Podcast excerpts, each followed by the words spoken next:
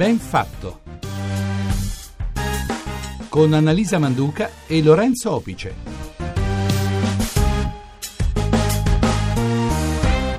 Oggi è lunedì e il 9 di maggio sono le 8.38 minuti, questa è la RAI, questa è Radio 1, buongiorno. Buongiorno anche da me, benvenuti a Benfatto. E oggi iniziamo la nostra nuova settimana parlando di multiculturalità che è ormai una caratteristica della nostra società e nell'ambito di una società multiculturale la parola d'ordine non dovrebbe essere soltanto integrazione ma reciprocità di comunicazione, interrelazione e quindi crescita culturale di entrambi i gruppi che si trovano a venire in contatto. Ma per fare questo c'è la necessità di avere una mente multiculturale. La mente multiculturale appunto è una mente al plurale, è una mente aperta, dinamica, versatile versatile, flessibile, creativa e innovativa. Non riconosce di possedere la verità e non giudica gli altri con superiorità, ma ammette di trovarsi anche nell'ignoranza e nell'errore. Non assume atteggiamenti di diffidenza nei confronti dei diversi, anche degli immigrati. Non ha paura degli stranieri, insomma, ma ammette la possibilità di confronto e di scambio come una ricchezza e un miglioramento per il domani e per il futuro. 335 699 2949. Ah.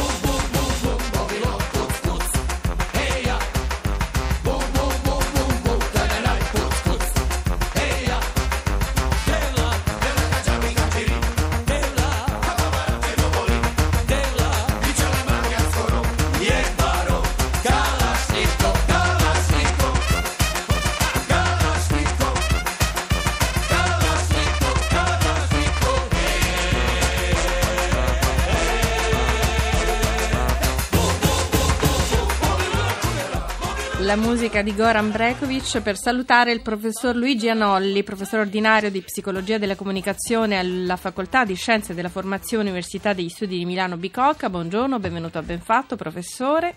Eh, buongiorno a voi e a tutte le persone che ci ascoltano. Autore di questo libro che ha ispirato nostra, il nostro ragionamento di oggi, La sfida della mente multiculturale, nuove forme di convivenza per Raffaello Cortina Editore. Allora, professore, mente multiculturale vuol dire, io azzardo subito a ragionare insieme a lei, riconoscere che viviamo in una società multietnica dove esistono molteplicità di percorsi culturali con i quali è indispensabile confrontarsi e incontrarsi veramente. Sì, eh, questo è l'esito, eh, il risultato.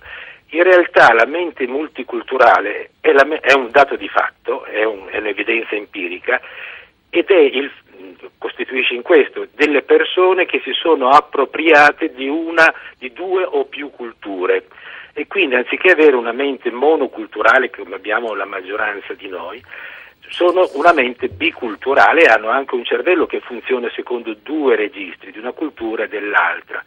E quindi questa è una scoperta fatta dieci anni fa, circa nel 2000, a Hong Kong, con studenti cinesi e, eh, che frequentavano il college americani lì di Hong Kong, e hanno visto che questi ragazzi, questi giovani, erano cinesi e americani.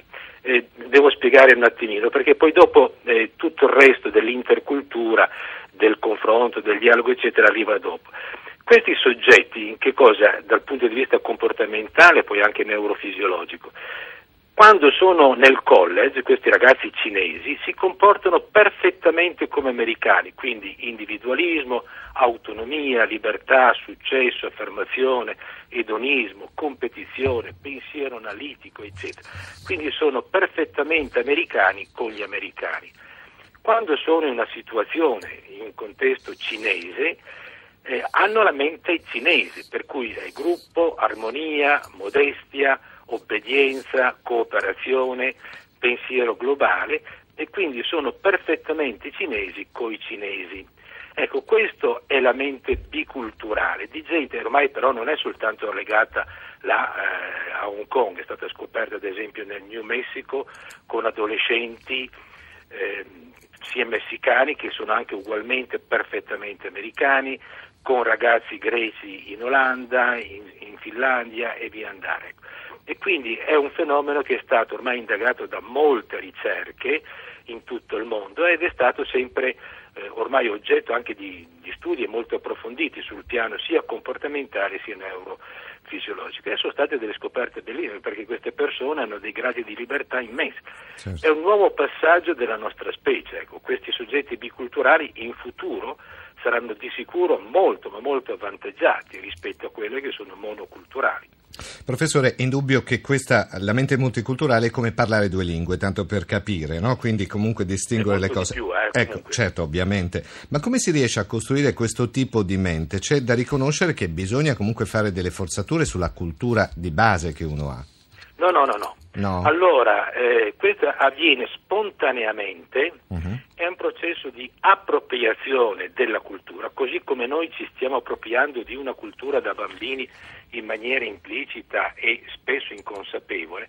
Le persone, i ragazzi soprattutto, i giovani, ecco, ehm, che vivono in un altro ambiente culturale e frequentano per un certo periodo di tempo abbastanza prolungato un'altra cultura, sono non tutti, ma molti sono predisposti ad acquisire, ad appropriarsi di questa seconda cultura, in tutti i sensi, dal ritmo, dall'ironia, dalla comunicazione non verbale, dalle pratiche eh, del cibo, alimentazione, e via dai saluti, e via andare, dai valori. Ecco, e quindi questa è un'appropriazione che avviene in maniera anche qui implicita, con una convivenza prolungata in un altro ambiente culturale. ecco. E quindi c'è sempre qui un, pro- un problema di far propria l'altra cultura. Non Mm. sono schizofrenici. eh, No, no, no, è momento- chiarissimo, professore, ma Eh, anche perché perché il nodo dei suoi studi, matti, eh. no, no, il nodo dei suoi studi, insomma, è l'appropriazione di una mente biculturale che rappresenta poi il prossimo passo nell'evoluzione della nostra specie, mi Sì. sembra di capire, perché le generazioni biculturali avranno addirittura una configurazione cerebrale più ricca, più articolata, potranno fare affidamento su un assetto psicologico più versatile. Esatto, Eh, per esempio eh, questi soggetti, eh, parlo sempre dei cinesi perché sono stati fatti là molti studi, ecco.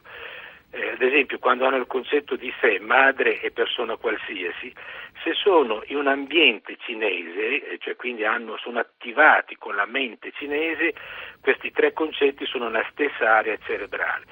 Se sono attivati con delle tecniche priming, comunque questo non, non so quanto interessa, se sono attivati in un ambiente americano e questi tre eh, concetti, sé, madre e qualunque altra persona, sono in siti diversi, perché il sé nella- nel contesto americano, nella cultura americana, si differenzia dagli altri, quindi c'è l'autonomia, l'individuo, l'individualismo. Nella cultura cinese invece sono tutti assieme perché armonia, gruppo, collettivo e via andare. Eh, quindi questo vuol dire che poi il cervello viene ovviamente conformato anche dalla cultura in cui uno vive e hanno questi molti più registri in termini, pensiamo anche ai manager, no, di leadership, presa di decisione, comunicazione. Eh, un esperimento bellissimo, eh, vendere polizze vita, no? col tempi che corrono.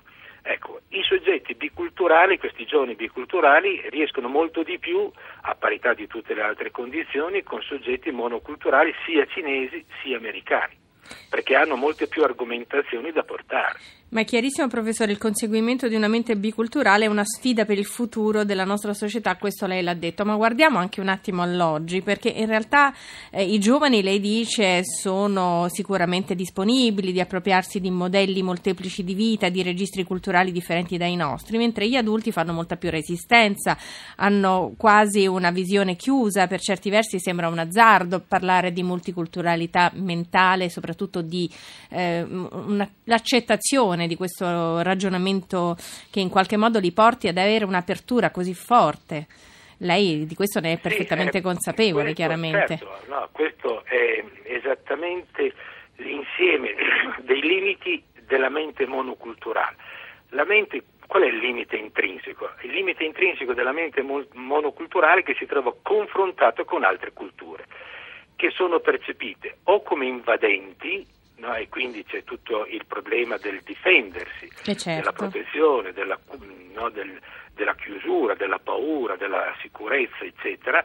Del rifiuto, Oppure- dell'esclusione, uno ha proprio certo. timore, ma Oppure magari che- che anche venga messa in discussione la propria cultura di origine. Esatto. Ecco. È, pro- è proprio, cioè, che uno dice adesso devo tradire la mia cultura.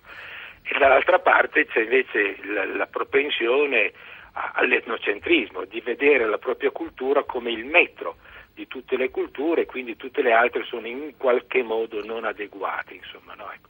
E quindi da qui deriva poi il fondamentalismo, il, il razzismo simbolico oggi, perché non è più un razzismo di una volta, il, fino alle forme del terrorismo. Ecco. Mm.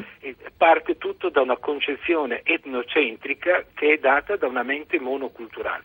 Chi ha una mente biculturale si rende conto che nel mondo ci sono molti modi diversi di vivere. È chiaro, non è chiarissimo il, suo ragionamento. Senta, professor Anolli, lei in questo testo si rivolge a chiunque abbia responsabilità pubblica affinché si lavori proprio alla costruzione di questa mente più ampia. Come si dovrebbe agire? E ci sono dei punti in cui si sbaglia oggi? Ma dunque, eh, io penso alla scuola, no? che è innanzitutto la palestra dove eh, la palestra di vita, insomma, è anche la palestra di questa cosa qui. Noi per tre anni abbiamo fatto una ricerca, una ricercazione nelle scuole milanesi tra, con ragazzini cinesi e italiani, una ricerca gratuita perché non abbiamo fondi, con la buona volontà dei miei collaboratori la buona volontà degli insegnanti e eh, in questi tre anni abbiamo ottenuto eh, una ricerca preliminare, quindi non ci sono dei dati quantitativi però sulla base della, dei dati qualitativi, dei protocolli qualitativi,